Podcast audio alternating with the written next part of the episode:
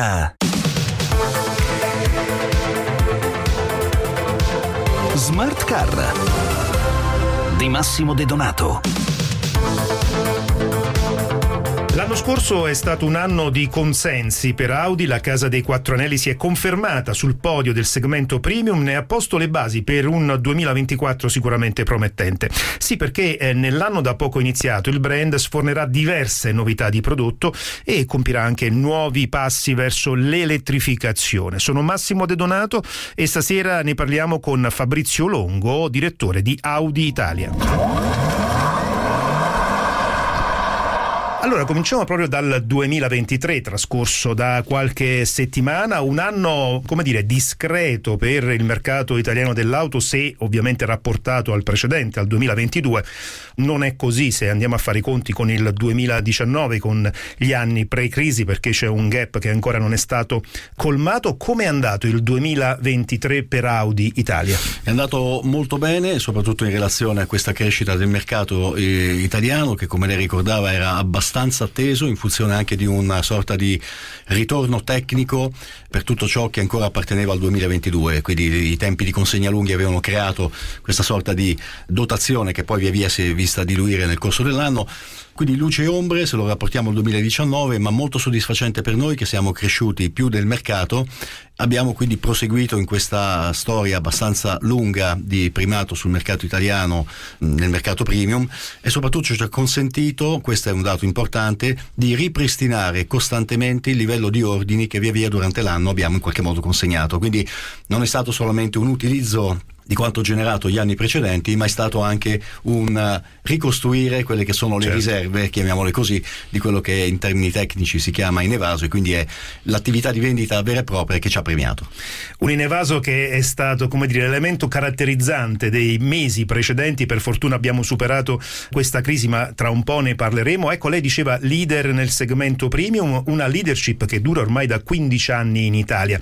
Però ehm, vogliamo spiegare un attimo ai nostri ascoltatori quando quando parliamo di segmento premium, che è un segmento che rappresenta il 16%, l'anno scorso ha rappresentato circa il 16% delle vendite in Italia, di che segmento stiamo parlando? Di cosa parliamo? Parliamo di un segmento che oggi raccoglie tradizionalmente quelle marche, io penso in questo momento alla produzione, chiamiamola così informalmente, tedesca, non normalmente, quindi competitor con i quali ce la vediamo noi, ma che si è via via arricchito in questi anni per una logica abbastanza dichiarata, in alcuni casi un po' presunta, non da tutti, devo dire, agita efficacemente. Qual è? Che nel mondo premium la marginalità effettivamente è più elevata rispetto al mass market. Detto così sembra una considerazione banale, lo è, però attenzione che per essere qualificati premium occorrono diverse componenti. Mm. Prima di tutto il tempo, non lo si decide svegliandosi la mattina. Il mercato deve recepire in termini di percezione questa equazione ed è un'equazione che ha diverse variabili. Quindi per noi la leadership non è solamente il successo volumetrico, ho venduto di più o una quota di mercato in più. Quella, fatemi dire, è il prerequisito per dire ho vinto il campionato.